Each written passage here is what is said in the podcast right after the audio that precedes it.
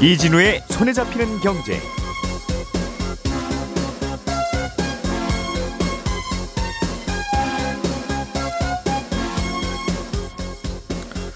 안녕하십니까, 이진우입니다.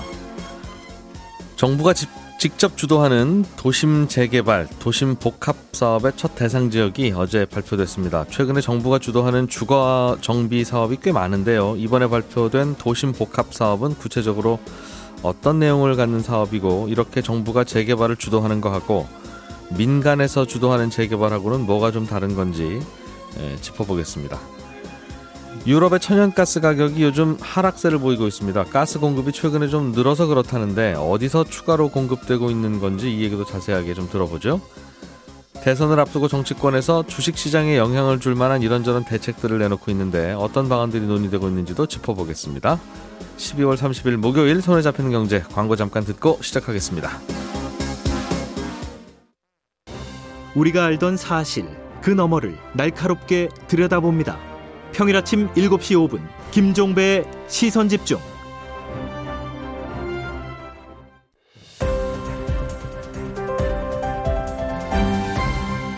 이진우의 손에 잡히는 경제. 네, 경제 뉴스들 정리해 보겠습니다. 김치형 경제 뉴스 큐레이터 나와 계시고요. 김현우 행복자산관리연구소장, 그리고 손에 잡히는 경제 박세훈 작가 세 분과 함께합니다. 어서 오세요. 네, 안녕하세요. 자, 김현우 소장님, 네. 정부가 어, 도심 공공주택 복합사업. 네.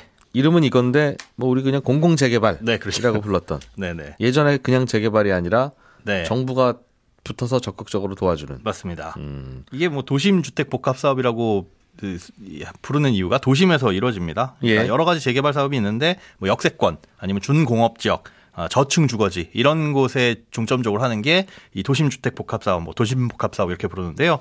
아, 이 차 대책에서 발표됐던 내용이에요. 이게 백오십칠 개 후보지 중에서 이제 한 열 달 만에 본지구가 어제 선정이 된 겁니다. 예. 아, 서울에서는 여섯 개 지구, 증산, 신길, 방학, 연신내역, 그 쌍문역 동측과 서측 이렇게 여섯 개고 음. 부천 원미동까지 해서 총 일곱 개 일만 호 규모가 이제 공급될 예정이다라는 거고요. 요 이외에도 주민동이 삼분의 이 이상을 받은 구역이 열아홉 곳이 남아 있는데 예. 이 중에 이제 내년에 추가로 오만 호 가량의 지구를 지정할 계획입니다. 여기는 주택들이 낡아서 쫙 밀고 아파트 지으면 좋겠다. 네, 빨리빨리 추진하자. 예. 이 얘기죠. 예.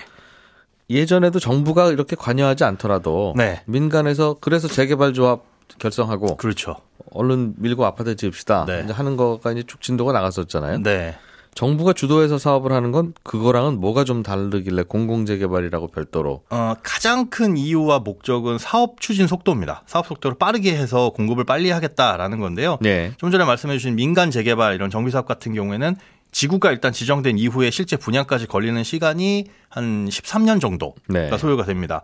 그러니까 주요 단계를 보면 일단 지구 지정이 이렇게 되면 그다음에 조합이 설립되는 데까지 한 이 년 걸리고, 조합 만들어지고 나서 이 건축물을 어디다 어떻게 세울지, 뭐 기반 시설은 어떻게 할지, 사업비는 얼마나 쓸지, 어 그다음에 뭐 세입자는 어떻게 이주를 시킬지 이런 대책을 세우고 구체적인 계획을 세워가지고 인가를 받는데 또 한 삼, 사 년 걸리고요. 예. 그 다음에 또 분양은 어떻게 누구한테 할지, 일반 분양은 어떻게 하나 이런 계획 세우고 인가 받는데 또 한 일 년 정도가 걸립니다. 음. 그리고 이주하고 철거하고 뭐 착공하고 입주하고 한 사, 오 년이 또 걸리거든요. 예. 이런 식으로 한 십 년 이상의 기간이 걸리다 보니까 예. 여기를 뭐 재개발하겠습니다라고 음. 한 지구 지정 이후에도 예. 강산이 변한 후에 되는 거죠. 근데 공공복합사업 같은 경우에는 이런 지구 지정 이후에 오 년 안에 이걸 하겠다는 게 목표예요. 음. 그러니까 이게 가능한 이유가 뭐냐면 일단 조합이 필요가 없습니다. 조합이 설립이 안 되고 그 공공이. 정부가 그냥 조합인 거죠? 예, 정부가 조합이자 시행사가 되는 겁니다. 음. 그래서 이렇게 이 결정이 지구가 결정이 되면 예. 기존 토유, 토지의 소유권은 전부 다 공공에다가 넘기고 음. 현금 청산을 일단 하고 예. 뭐 재개발 분양권하고 비슷한 이 우선 입주권이라는 걸 주거든요. 음. 그리고 나중에 이제 입주할 때 차액을 지불하는 뭐 분담금이라고 볼 수가 있겠죠. 예. 어, 이런 방식이에요. 그러다 보니까 뭐 조합 없이 완공까지 에, 일, 그냥 한 번에 일사천리로 할 수 음. 있다라는 장점 때문에 오 년 이상이 시간이 줄어들고요. 네. 이후에는 이제 사전 청약도 할 예정이라서 음. 이주하고 철거하고 뭐 분양하고 하는 데까지 일 년 반 안에 마무리할 수 있다라는 네. 겁니다. 이게 재개발 구역으로 지정하는데도 네. 여기 좀 낡지 않았어? 한번 고민해볼까? 한 다음부터 주민들 동의 얻고 정부가 심의하고 해서 네. 자 여기서부터 여기까지는 재개발 구역으로 일단 지정합니다. 그렇습니다. 물론 여러분께서 안 한다고 하면 못하는 거긴 한데 그렇죠. 아무튼 지정을 해드릴게요 라고 하는데도 한 오 년 걸린다고 하더군요. 네 맞습니다. 근데 그런 지정 이번에 좀 논란이 좀 있었던 건 예. 그런 이 동의 과정에서 충분한 설명이 없었다라는 것 때문에 반대하시는 주민들도 많이 있었는데 일단은 음. 공공이 재개발하는 가장 큰 이 장점이 그런 주민 동의와 사업 속도가 꽤 빠를 수 있다라는 음. 게 일단 장점으로 내세요. 일단 그럼 이번에 지정된 지역은 예. 이제부터는 본격적으로 나가실 분 나가시고 예. 어, 헐고 빨리 헐고 짓고 하는 게 이제 계속 이어진다는 거잖아요. 그렇습니다. 지정된 곳은 그럼 분양할 때까지 또는 예. 입주할 때까지는 얼마나 걸리는 겁니까? 어, 지금 계획은 오 년입니다. 오 년 후에 입주예요? 예, 오 년 후에 분양? 어, 분양 실제로 그렇죠. 분양 분양되고 준공이 되는 거죠. 준공. 오 년 후에? 예. 그럼 짓는데도 한 이, 삼 년 걸릴 테니까. 그렇습니다. 그럼 내년쯤 싹 밀고 이사 간다는 뜻이겠습니다. 네. 아, 그렇게 빨리? 그렇게 빨리 가능한 이유는 원래는 민간 예. 사업에서도 이렇게 딱 정해지고 이제 나가주세요 하면 이주 계획도 사실 세입자분들의 임대차 계약이 남아있을 수도 있고 예. 그분들의 집은 알아서 또 찾아가야 되거든요. 음. 다음 집은.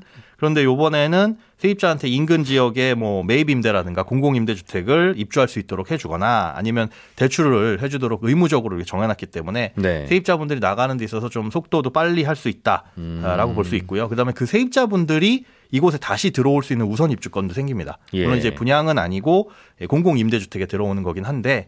그런 것도 권리를 주게 되고요. 또 집주인 경우에도 분담금이 사실 부담돼가지고 아, 나는 그냥 낡은 집이지만 여기서 살래요 하시는 분들도 많잖아요. 그래서 음. 반대하시는 분들도 있는데 공공이 사업비를 일부 부담하기 때문에 뭐 민간 재개발에 비해서는 분담금이 삼십 퍼센트 정도 낮다 이렇게 설명을 하고 있고요. 음. 일단 우선 분양가의 반만 부담하고 수익은 또 정부하고 나눠 갖는 형태의 이익공유형 주택이라는 것도 있는데 문제는 여기에서 이제 차단하려고 하는 게 투기 수요잖아요. 음. 투기 수요를 차단하기 위해서 일정 시기 이후에 이 집을 산 분들한테는 현금 청산 대상이 되는데 그게 이제 올해 유월 이십구일 이후에 소유권 이전 등기를 완료한 집입니다. 그러니까 주의하셔야 될 건 이런 집, 지역에는 이제 빌라나 이런 것들 사시면 안 되고요. 이미 사면 안 되는 거가 됐죠. 올해 이월 맞습니다. 이십구 일 이후에 예. 예를 들면 칠, 올해 칠, 팔, 구, 십, 십일, 십이 올해 그, 하반기에 이 동네에서 빌라 사신 분은 그분들은 이제 현금 청산 대상이 되는 겁니다. 이런 되, 이렇게 될지 모르고 산 거잖아요. 그럴 수도 있죠. 그, 그래서 이제 선의의 피해자가 나올 수 있는데 문제는 이 지역뿐만 아니라 앞서 말씀드린 음. 아, 내년에도 지정하겠다, 내후년에도 지정하겠다라고 하는 지역들이 있거든요. 계속 서울에서 나오겠죠. 네, 그 지역들은 이제 빌라를 사면 안 되는 겁니다, 사실은. 그러니까 앞으로 안 살게요가 하면 되는 게 아니라 네. 이미, 이미. 올, 이미 올해 유월 이십구일부터 네. 안 사셨어야 되는데 맞습니다. 사셨으면 유감입니다라는 거죠, 이미. 그렇습니다. 아, 그러면 그럼 집을 어떻게 사죠? 어... 그러니까 아파트는 비싸거나 대출이 안 나오거나 아무튼 네. 그래서 못 사고 네. 또 너무 많이 올랐으니까. 맞습니다. 그럼 빌라 아니면 뭐 단독주택 그런 것들인데 공공 재개발이 될 수 있을 만한 지역 혹은 이제 서울에서도 그런 것들을 또 추진을 하거든요. 서울 나름대로 예. 그런 지역들에서는 사시면 안 되는 게 사실 지금 현 현상에서 답이죠. 그런데 그게 예를 들면 예. 과일 살 때 잘 골라보고 사세요라고 해서 요거 이런 거 썩은 거 이런 거 사면 안 됩니다 하면 네. 잘 고르면 되는데. 네. 그거는 어떻게 될지 써 있는 것도 아니고 가, 알 수도 없죠. 그렇죠. 이 포장지를 열면 과일이 썩어 있을 수도 있는데 알아보고 잘 사세요. 그 포장지 결정은 나중에 될 수도 있고 안 될 수도 있습니다. 이, 그런 느낌인 거죠. 음, 빨리 하려니까 생기는 일 같기는 한데. 네. 음, 그, 아이, 가끔씩 막 서두르는 분들 보면 예. 우리 농담으로 그러잖아요. 아 이럴 거면 어제 오지 그랬슈 이렇게. 그러니까 그렇죠. 이게 이제 주택 공급이 부족하니까 빨리빨리 한다는 건데 네, 한동안에는 한동안에는 맞겠다. 이것 하지 말고 넉넉히 있으니까 그냥 계속 계속 지연되던 때도 네. 몇 년간 있었는데 맞습니다. 자, 박 작가님이 준비한 소식 보겠습니다. 네. 최근에 유럽 천연가스 가격이 좀 내려가고 있습니까? 또 네. 일주일 전만 해도 신고가 쳤다고 그런 얘기를 전해주신 분이 있는데. 그렇습니다. 선물시장에서 거래되는 가격이 오 일 연속으로 내려가고 있다는 외신 보도 나왔는데 예. 엊그제 기준으로 보니까 일월 선물 가격이 단위 가격당 십사만 원 정도 합니다. 말씀하신 것처럼 일주일 전 가격이 한 이십사만 원 정도로 최고가였거든요. 예. 그때랑 비교하면 꽤 많이 내려간 거죠. 물론 연초 가격인 이만 오천 원에 비하면 여전히 높은 가격이긴 합니다만 어쨌든 음. 하락세이긴 합니다. 최근에. 예. 연초에는 이만 오천 원. 네. 일주일에는 일주일 전에는 이십사만 원. 원. 지금은 십사만 원. 선물 가격입니다. 와. 야, 그렇게 그렇게 많이 오르기도 하고 그렇게 조금 그 한 일주일 지났는데도 십만 원이나 내려요. 이십사만 원에서 십사만 원. 네. 연초에는 이만 오천 원. 네. 아, 코인 뭐라고 할 게 아니네요. 이, 왜 그렇습니까? 왜 이렇게 또 갑자기 내립니까? 이게 가장 큰 원인 중에 하나가 러시아가 공급을 중단한다는 거였는데 네. 중단 뭐 재개한다는 소식은 아직은 없고요. 음. 미국하고 중동에서 이제 유럽으로 가는 천연가스가 많아져서 그렇습니다. 이게 보통은 엘엔지 현물 가격 같은 경우에 유럽보다는 동아시아가 좀 더 비싸게 팔리거든요. 예. 왜냐하면 동아시아 국가들은 천연가스를 무조건 수입해서 써야 되기 때문에 공급적으로 시작했습니다. 못 나죠. 그렇죠. 그렇습니다. 예. 그래서 주로 이제 남는 물량들은 판매업자들이 유럽보다는 동아시아에 내다 팔았는데 음. 최근에 유럽에서 가격이 많이 오르고 올라도 우리가 좀 전에 얘기한 것처럼 너무 많이 올라와 버리니까 예. 미국 엘엔지선들이 아시아 대신 유럽 시장으로 방향을 돌리는 사례가 늘고 있고요. 호주 엘엔지선도 지금 유럽까지 진출을 하고 있습니다. 동아시아에서 파는 것보다 더 비싸게 팔리니까요. 지금 갖다 팔면. 음. 심지어는 지난주에는요. 중동에서 출발해서 아시아로 오던 엘엔지선이 네. 오다가 중간에 유럽으로 갑자기 방향을 틀었던 그런 사례도 있었습니다. 유럽이 비싸니까 가격이. 네. 네. 근데 저도 이 뉴스를 얼핏 듣긴 했는데 그래도 아시아에서 사겠다는 사람이 있으니까 오던 일종의 배달 배 아니었어요? 맞아요. 계약하고 오던 배였습니다. 그거. 아, 그 사겠다는 사람이 있고 어, 그럼 갈게요. 네. 얘기하고 네. 오다가. 오다가 바꾼 겁니다. 그러면 사람이 그러면 안 되지 않습니까? 지금 아, 얘를 어, 그게 어떻게 그럴 수가 있어요? 이게 가스업계 재미있는 뒷얘기 같은 건데 예. 그 보통 가스 판매하는 쪽은 장기 계약을 위주로 계약을 하고 판매를 하거든요. 네. 왜냐하면 가스전을 채굴을 하려 그러면 비용이 꽤 많이 들어가니까 안정적으로 공급할 곳이 있어야 돼서 음. 장기 계약을 합니다. 그러니까 예를 들어 카타르에 있는 A라는 업체가 올해 천만 톤을 생산을 했는데 예. 올해 우리나라 가스공사에 주기로 한 물량이 팔백만 톤이다. 장기 예. 계약을 해놔서. 음. 그럼 그건 다 줘야 됩니다. 일단 팔백만 톤은.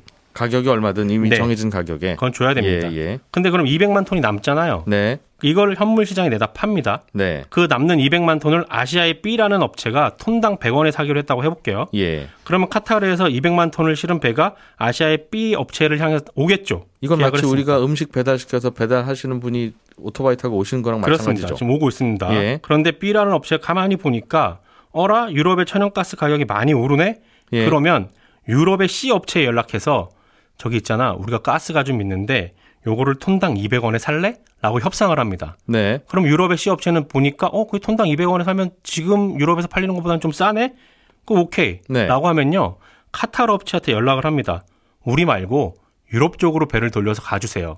대신에 운송비가 더 나오면요. 그만큼은 저희가 더 드릴게요. 그러니까 이건 마치 그럼 식당 주인이 네. 음식 배달 출발한 그 배달 기사님 보고 네. 그 조금 전에 시켰던 거기, 거기 말고 옆 동네 B 아파트로 가서 거기 배달해 주세요 하는 얘기랑 그렇습니다. 더 많이 준다고 하니까. 그렇습니다. 그럼 아시아의 B 업체는 톤당 백 원에 사서 예. 톤당 또 이백 원을 받으니까 톤당 백 원의 차익이 남잖아요. 아시아의 B 업체는 원래 음식 주문한 업체 아닙니까? 맞습니다. 톤당 백 원에 사기로 했던. 근데 본인들이 필요해서 사다, 산다고 한 게 아니었던 거예요? 그렇습니다. 일단 남는, 남는 걸 좀 쟁여두고 싶었던 것들이 아~ 있었던 거죠. 미리미리 사두려고 했던 겁니다. 아, 그러니까 예를 들면 A동에서 비빔밥 주문했는데 네. 배달 오다가 네. B동에서 누군가가 비빔밥 더블 네. 두 배 드릴게요 하면 네. 그냥 음식 배달 기사가 알아서 방향 트는 게 아니라 네. 먼저 주문했던 A동에 비빔밥 주문했던 먹으려고 했던 분이 그럼 저쪽으로 가시고 그 차액 네. 놔주세요 하는 거다 이거죠? 그겁니다. 아. 이게 자주 일어나는 일은 아닌데 예. 최근에 유럽 천연가스 가격이 비정상적으로 많이 오르다 보니까 음. 이런 일도 생기는 거고요. 네. 엘엔지 현물 시장은요. 약간 티엠아이인데 이런 브로커들이 꽤 많이 활동을 하고 있습니다. 이런 식으로 중간에서. 음. 그쪽으로 하면 좀 더 비쌉니다. 예. 요 얘기를 해가지고 자기가 중간에서 또 마지막. 아, 정확히 실수요자라면 이미 현물 시장에서 얼쩡거리지 않을 테니까. 그렇습니다. 아, 이미 장기 계약했어야 되는 거니까. 네. 다 주문하고 배달 가고 하는 분들이 다 업자군요. 그렇습니다. 음, 그러다 보니. 야. 그러다 또 급하게 또 가격 내려가고 그러면 다시 다시 아시아 뭐 이렇게 하겠군요. 또 그렇게 했어요. 아, 참 가스 가격도 참. 하나 하나 더 재밌는 얘기 드리면 예. 엘엔지선은요 대략 이거 배를 다 채우면 육만 톤 정도 되거든요. 육만 톤에서 조금만 모자라도 출발을 못 하게 돼 있습니다. 음. 왜냐하면 액체로 가득 차 있기 때문에 조금만 모자라도 아, 출렁출렁. 배가 출렁출렁거려서 출발을 못 한다고. 가득 차야 된다는 거죠. 무조건 그렇습니다. 그래서 음. 내리는 데 한 이틀 정도 걸린다고 합니다. 가스를 싣고 다니는 배가 네. 가스를 다 내리는데 네. 이틀 정도 걸린다고. 그 액화된 거라면서요? 그렇습니다. 그게? 아, 근데 왜 그렇게 많이 걸려요? 이게 뭐 배관 연결해가지고 거기 꽂고 다시 뭐 이렇게 음. 넣고 하는데 시간이 꽤 많이 걸린다. 그렇군요. 김치형 큐레이터가 준비해오신 소식으로 이어가 보죠. 네. 어, 주식시장 관련 정책을 이렇게 이렇게 바꾸겠다고 요즘 여야가 계속 공약을 내놓고 있어요. 네네. 어, 주로 이제 그동안 투자자들이 원망했던 부분에 대해서 풀어드리겠습니다 하는 건데 물적 분할 얘기도 좀 나온 것 같고. 네, 어제 저희가 좀 나눴죠. 예, 네. 어, 이건 어제 방송 들어보시면 아마 잘 설명을 해주셨을 거고. 네네. 또 어떤 얘기들이 나옵니까? 그 외에도 몇 가지 재밌는 것들이 있는데요. 눈에 띄는 거 위주로 해서 오늘 좀 설명을 드리면 일단 이재명 후보 측에서 엠오엠이라는 제도를 도입하겠다는 얘기가 나왔어요. 예. 이 영어로는 어, 메이저러티 오브 마이너러티라고 하는데 우리말로 표현하기가 조금 애매하거든요. 뭐 음. 소수의 다수? 뭐 이런 표현이긴 한데 예. 이게 무슨 제도냐면 상장회사의 아주 중요한 의사결정 사항에 대해서는 이 엠오엠 제도를 도입하자는 건데 음. 합병이라든지 뭐 주요 자산의 매각이라든지 뭐 기업을 분할한다든지 예. 뭐 이런 것들이 이제 여기 해당이 되겠고요. 어, 대주주와 이해관계가 없는 소액주주의 다수에게 동의를 얻어야만 하도록 하는 원칙을 도입하겠다는 겁니다. 예를 들면 이제 대주주의 아들이 하고 있는 어떤 실적 안 좋은 회사가 있는데. 네. 이 회사가 이 아들의 회사를 합병해버리고 싶어 하는 거죠. 그러니까 아들 재산을 좀 불려주고 싶군요. 아빠가. 예. 예. 그러면 그전에는 대주주가 주총을 열어서 음. 자기 의결권이 많으면 예. 그냥 밀어붙이면 통과가 되는 거거든요. 대주주가 한 오십일 퍼센트 갖고 있으면. 네. 네. 뭐 충분히 통과시킬 수 있죠. 예. 근데 이 제도가 도입되면 대주주의 의결권은 제한되고요. 이 사안에 대해서 예. 나머지 소수의 주주들, 그러니까 이해관계가 없는 주주들끼리 투표를 해서 과반이 찬성을 해줘야 이게 승인이 되는 그런 제도입니다. 아, 대주주가 오십일을 갖고 있어도 네. 중요한 안건의 경우에는 사십구끼리 다시 투표해서 그거의 절반 이상이 찬성을 해야 된다. 네네. 어떤 사안에 대해서는 그러라는 겁니까? 이게 이제 사안에 대해서 구체적으로 이제 그 구체화를 시켜야 되는데 예. 당장은 이제 그 경영에 굉장히 중요한 음. 역할을 하는 사안의 하나다 이렇게 돼 있거든요. 예. 그렇게 되면 이제 우리가 상법에 이게 명시가 되도록 되겠죠. 어떤 어떤 사안에 대해서는 이걸 꼭 거쳐야 된다 이렇게 될 테고요. 예. 어, 현재는 홍콩과 이스라엘 일부에서 이 제도를 시행을 하고 있고 음. 어, 지금 뭐 주주 주식회사의 주 그 그 주인이 주주라고 얘기는 하지만 예. 사실상 대주주.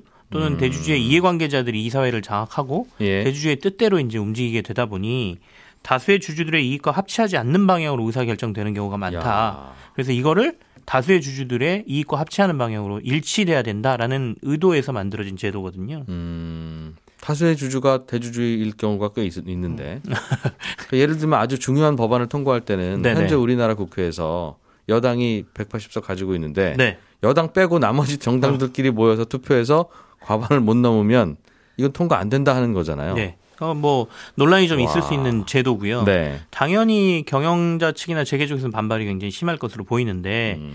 이게 윤석열 후보 측은 더 강한 제도를 들고 나왔거든요. 이거보다 더 센 게 있습니다. 예. 그러니까 아까 말씀드린 것처럼 회사 매각 등의 의사결정 때 기타 주주에게 이 엠오엠 말고 아예 주식 매수 청구권을 의무적으로 부여하자는 안건을 이번에 들고 나왔어요.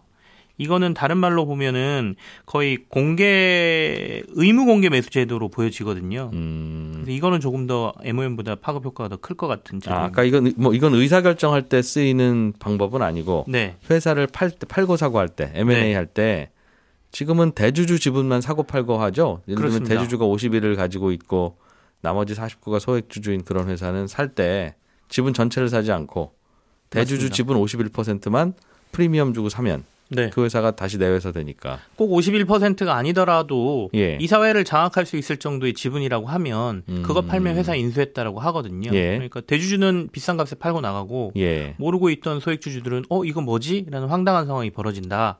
그러니 대주주가 팔고 나가면 예. 대주주가 팔고 나간 가격에 준해서 예. 원하는 사람들의 주식은 다 사주게 하자라는 제도가 이 의무 공개 매수 제도다. 이렇게 대주주부터 주식을 사간 그 사람이 네. 소액주주들 것도 다 사가야 된다. 원하면. 소액주주들이 원하면. 네. 원하겠죠. 당연히 프리미엄 주고 사갔을 텐데 나도 팔고 싶겠죠. 당연히. 그렇습니다. 그래서 예. 사실 이 제도를 미국에서 시행은 하고 있는데 음... 그래서 미국에서 엠 앤 에이가 일어나면 네. 대부분 백 퍼센트를 인수하는 게 나, 나오는 이유가 아... 사실은 이 알겠어요. 의무 공개 매수 제도 때문이다. 이렇게 해석을 하시면 되거든요. 그럼 엠 앤 에이에서 인수하고 싶은 쪽은 그 회사 지분 전체를 사들일 돈을 어디서 구해오든가 네. 안 그러면 엠 앤 에이 할 생각을 하지 말아라. 그 얘기네요. 그래서 사실 경영권 프리미엄 자체가 사라질 가능성이 있습니다. 음. 이 제도가 시행되면. 어. 그러니까 경영권 프리미엄이라는 게 돈 조금 더 주면 예. 다 그 대주주의 지분 가져와서 자기가 경영권을 행사할 수 있는데 네. 이제는 너무 경영권 프리미엄을 세게 주면 인수가 자체가 어마어마하게 높아져 버리고 그리고 다른 소액주주도 그 가격에 사달라고 할 테니 네. 그럴 아. 바에야 그냥 시장에서 적대적 엠 앤 에이를 하는 게 나을 수도 있죠. 그렇군요. 그럴 거라면 대주주는 굳이 그럼 나는 이 가격에는 안 팔겠다고 할 케이스들이 많을 거고 네. 엠 앤 에이 시장이 굉장히 덜 활발해지겠네요. 그래서 이 제도가 아이 엠 에프 당시에 잠깐 국내에서 시행됐던 시기가 있거든요. 음. 근데 그때 이게 사라진 게 아이 엠 에프 예. 이후에 신속한 구조조정, 엠 앤 에이가 일어나야 되는데 음. 일어나지 않는다 그래서 우리나라 상법에서 빠졌죠. 음. 그러니까 이걸 다시 시행할 수 있을지는 사실. 맞습니다. 논리는 타당할 수도 있을 것 같은데 소액주주와 대주주의 형평성 문제에서 보면 네. 근데 미국처럼 자본이 넘치는 나라에서는 야, 나 여기 회사 좀 인수하려고 하는데 돈 좀 빌려줘 라고 하면 돈 빌려줄 사람이 넘치는 나라는 가능한데 모든 나라에서 다 적용하려면 옳은 주장이긴 하나 현실적으로는 어떨지도 또 고민은 될 수도 있겠네요. 음. 정책으로 들고 나온 거니까요. 이게 예. 누가 되느냐. 아, 이거에 따라서 시행이 아, 선, 되느냐 선거 공약이죠? 안 되느냐. 네, 선거 공약이니까요. 너무 잠깐 심각하게 생각했다는 생각은. 네. 예. 네, 저는 열한 시 오 분에 다시 오겠습니다. 이진우였습니다.